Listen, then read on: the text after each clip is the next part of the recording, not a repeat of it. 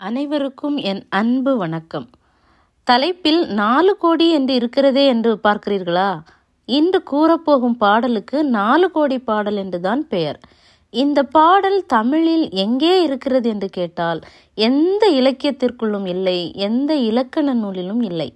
பின் எதிலே இருக்கிறது என்றால் பல்வேறு புலவர்கள் பல்வேறு காலங்களில் எழுதிய தனி பாடல்களை ஒன்று திரட்டி தனி பாடல் திரட்டு என்று தொகுக்கப்பட்ட நூலில் இருந்துதான் கற்றறிந்தேன். அதில் ஔவையாரின் தனிப்பாடல்களிலிருந்து ஒரு நாலு கோடி பாடலை பார்த்தேன். என்ன நாலு கோடியா? ஆம் நான்கு கோடிகள் இந்த பாடலில் உள்ளன.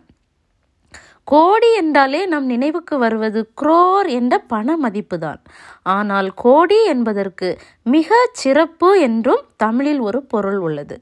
கேட்போமே பாடலை. மதியாதார் முற்றம் மதித்தொரு கால் சென்று மிதியாமை கோடி பெறும். உன்னீர் உன்னீர் என்று உபசரியார் தம்மனையில் உண்ணாமை கோடி பெறும்.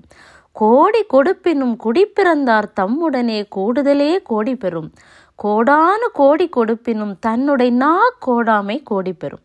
இதுதான் பாடல். நான்கு வரிகளும் கோடி என்று முடிவருவதால் நான்கு கோடி பாடல் என்று அழைக்கப்படுகிறது. அதில் இருக்கும் பொருளும் உங்களுக்கு புரிந்திருக்கும் என்று நினைக்கிறேன். ஏனென்றால் இந்த பாடல் புரிந்து கொள்ளும்படியான உரைநடையில்தான் இருக்கிறது. இருப்பினும் நான் சொல்ல விரும்புகிறேன். முதல் வரி மதியாதார் முற்றம் மதித்தொரு கால் சென்று மிதியாமை கோடி பெறும். அதாவது நம்மை வேண்டாம் என்று உதறி தள்ளியவர்களின் வீடுகளுக்கு செல்லாமல் இருப்பது மிக சிறந்தது என்பதுதான் இதன் பொருள்.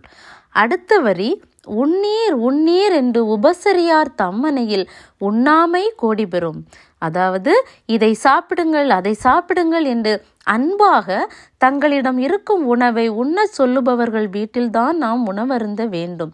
இல்லையேல் அங்கு உணவு உட்கொள்ளாமல் இருப்பதே மிகச் சிறந்தது என்று உபசரிக்கும் விதத்தை கூறியிருப்பது மிக அருமையாக உள்ளதல்லவா?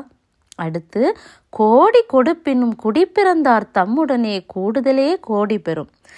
அதாவது நல்ல மக்களுடன் நட்பு வைத்திருப்பதுதான் வாழ்க்கைக்கு மிகவும் நல்லது. பொன்னையும் பொருளையும் அள்ளி அள்ளி கொடுத்து நல்ல ஒழுக்கமும் குணநலன்களும் இல்லாதவர்களிடம் நட்பு வைத்து கொள்ளும்படியான சூழ்நிலை ஏற்பட்டால் அதிலிருந்து ஒதுங்கி விலகிவிடுவதே சிறந்தது என்பதுதான் இந்த வரியின் பொருள். ஆக அரிதாக கிடைத்திருக்கும் மானிட பிறவியை ஓர் அர்த்தமுள்ளதாக கற்றுக்கொடுக்கும் இந்த நாலு கோடி பாடல் எழுதப்பட்ட சூழ்நிலையை தெரிந்து கொள்வோமா? ஒருமுறை ஒரு போலியான வள்ளல் ஒருவன் தன்னை நாடி வந்த புலவர்களிடம் நாளைக்குள் எனக்கு யார் நாலு கோடி பாடல் எழுதி தருவார்களோ அவர்களுக்குத்தான் நான் பரிசளிப்பேன் என்று கூறினாராம். அதனால் பரிசில் பெற்று செல்லலாம் என நினைத்து வந்த புலவர்கள் வருத்தத்துடன் வாடி போய் சோர்ந்த நிலையில் இருந்துள்ளார்கள். அப்போது அங்கே வந்த அவ்வை புலவர்களே ஏன் எல்லோரும் சோகத்துடன் அமர்ந்துள்ளீர்கள்? என கேட்க அதற்கு புலவர்கள் வள்ளல் கூறியதை சொல்லியுள்ளார்கள். எப்படி நாலு கோடி பாடல் நாளைக்குள் இயற்ற முடியும்? நாம் அனைவரும் சேர்ந்து இயற்றினால் கூட இது நடவாத காரியமாயிற்றே.